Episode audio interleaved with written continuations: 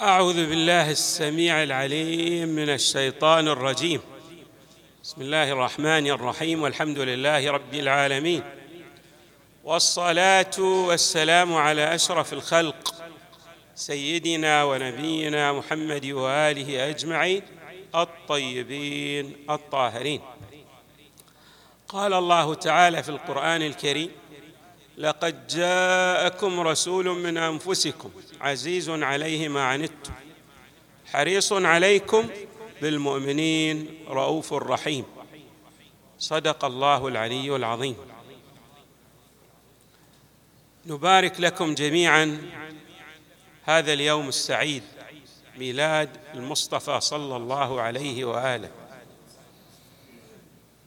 النبي صلى الله عليه وآله هو أعظم مخلوق خلقه الله وهو الرحمة المهداة من عند الله تبارك وتعالى ليس للبشرية فحسب وإنما لكل شراشر هذا الكون بمعنى أن جميع عوالم الوجود ترتبط في كمالها به صلى الله عليه وآله.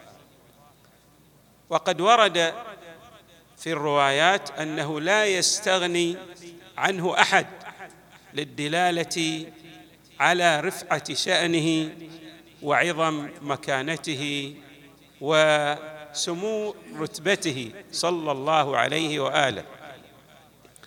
عندما ننظر إلى رسالة النبي صلى الله عليه وآله نجد أن هذه الرسالة قائمة على ركائز.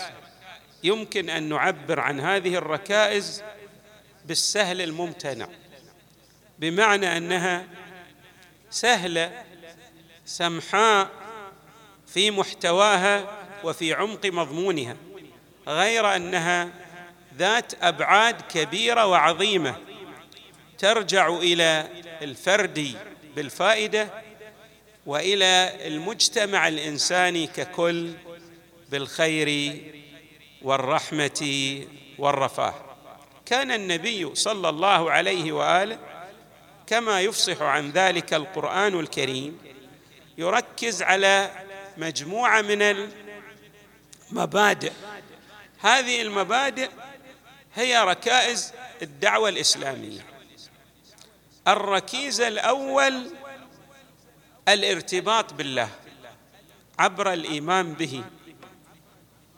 هذه ركيزة. وهذا الإيمان يقوم على فهم التوحيد بمعنى أن من يؤمن بالله تعالى عليه أن يفقه حقانية التوحيد. لا يؤمن بإله هذا الإله يجسم هو جسم أو يشغله أو هو يشغل حيزا أو يتركب. أو يتعدد. هذا الإله هو واحد أحد فرد صمد حي قيوم لم يتخذ صاحبة ولا ولدا وقد جاءت الآيات القرآنية المتعددة لتفصح عن معاني التوحيد. ومن أعظم هذه الآيات سورة التوحيد. قل هو الله أحد. الله الصمد لم يلد ولم يولد ولم يكن له كفوا أحد. هذه السورة بالرغم من وجازتها لكنها تفصح لنا عن المعنى العميق لتوحيد الله تبارك وتعالى وأن هذا التوحيد هو المطلوب من عند الحق تبارك وتعالى للمؤمن. لا يكفي أن تقول إني آمنت بالله بل عليك أن تسير خطوات لتفهم حقانية التوحيد. ومن هنا نجد أن الأئمة من أهل البيت أخذوا على عاتقهم. أن يبينوا معالم التوحيد. كل إمام من الأئمة نجد له ماذا؟ أحاديث وخطب في معاني التوحيد. لأنه لا يكفي أن يقول الإنسان إني أؤمن بالله دون أن يفقه معالم التوحيد. إمامنا أمير المؤمنين ملأ الخطب والكلمات التي جاءت عنه بحقانية التوحيد تارة على نحو الإيجاز وأخرى على نحو الإسهاب والإطناب. ولكن من أروع ما جاء عنه عليه السلام قوله التوحيد ألا تتوهمه لا يخطر في في وهمك. والعدل ألا تتهمه. إذا تريد أن تفقه معنى التوحيد الذي جاء به القرآن الكريم عليك أن لا تحدد الله تبارك وتعالى في وهمك. فعندما نقول لا يتحدد في الوهم الوهم هو الخيال. يعني لا يتحدد في عالم العقل لا يتحدد في عالم المادة لا يتحدد في أي عالم من العوالم. هذه ركيزة أولى. بنى عليها المصطفى صلى الله عليه وآله الدعوة. الركيزة الثانية مسألة توحيد الكلمة. يعني كما أن كلمة التوحيد هي ركيزة في العمق المضمون للدعوة كذلك توحيد الكلمة على الحق. بمعنى أنه يدعو جميع المسلمين إلى الأخذ بالحق والعمل به والتمسك به. واعتصموا بحبل الله جميعا ولا تفرقوا هذا هذه ركيزة من أعظم الركائز. ولهذا حري بالمؤمن أن يعنى بهذه الركيزة. دائما يسعى إلى توحيد الكلمة. لا يسير خطوة في تفريق الكلمة بالخصوص بين الأمة الإسلامية. هو معني بعناية فائقة أن يوحد بكل ما لديه من جهود وقدرات لأن هذه الأمة إذا تفككت بالتالي تتشرذم وتعوز شيعا واحزابا يقتل بعضها بعضها الآخر. ولهذا ترون أن أعداء الإسلام فطنوا إلى هذه الحيثية وكانوا يشتغلون ليل نهار صباح مساء على تفريق كلمة المسلمين. النبي صلى الله عليه وآله في دعوته كما قلنا يركز على التوحيد وأيضا توحيد الكلمة. يركز على كلمة التوحيد وتوحيد الكلمة لأهمية الارتباط بين الجانب الإيماني والجانب العملي في خطوات الإنسان بالخصوص من الناحية الاجتماعية التي تعود أيضا بالرفاه والخير على الإنسان في الجانب المعنوي. هذه ركيزة ثانية. الركيزة الثالثة التي أيضا أولاها المصطفى صلى الله عليه وآله عبر ما جاء في القرآن الكريم وما جاء في السنة المطهرة من أحاديث عنه وعن أهل بيته صلوات الله وسلامه عليهم أجمعين. الأخلاق التعامل بالخلق الكريم حتى مع ألد أعدائك أن تتعامل بجنبة كبيرة من الاحترام والتقدير والتجلة حتى لألد أعدائك. والنبي صلى الله عليه وآله ما كان يمارس ذلك من الناحية النظرية كما يمارس ذلك السياسيون. يعني السياسي همه أن يطمح إلى أن يصل إلى ما يبتغيه إلى مقصده. وفيما بعد بعد أن يصل يفعل ما يشاء ويحكم ما يريد.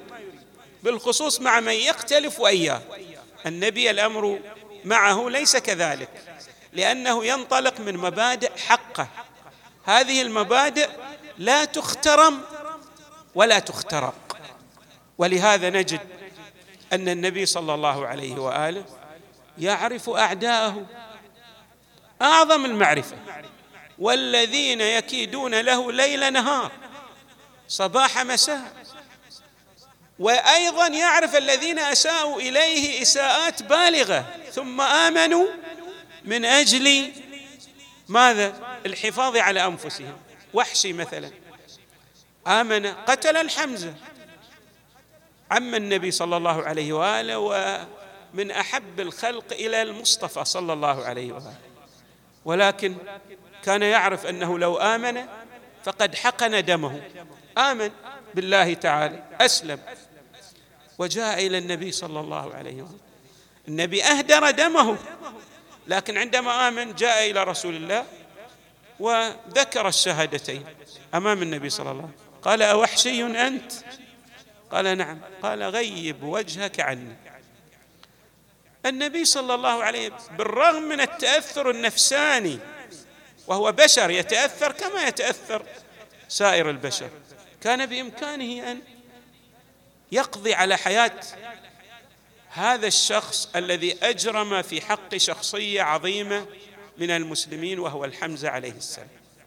ولكن النبي لا ينطلق من عواطف كما ينطلق السياسيون أو يركز على مصلحة مؤقتة لأن المبادئ والمصالح هذه لا بد أن تجذب أمم الأرض إلى يوم القيامة وتدعوهم إلى الأخذ بحقانية الإسلام. ولهذا أعظم ما قال له صلى الله عليه وآله غيب وجهك عني لا أستطيع من الناحية العاطفية أن أرى هذا الإجرام البشع الذي صدر منك في حق هذه الشخصية الفاضلة وهو الحمزة عليه السلام. هكذا كان يفعل.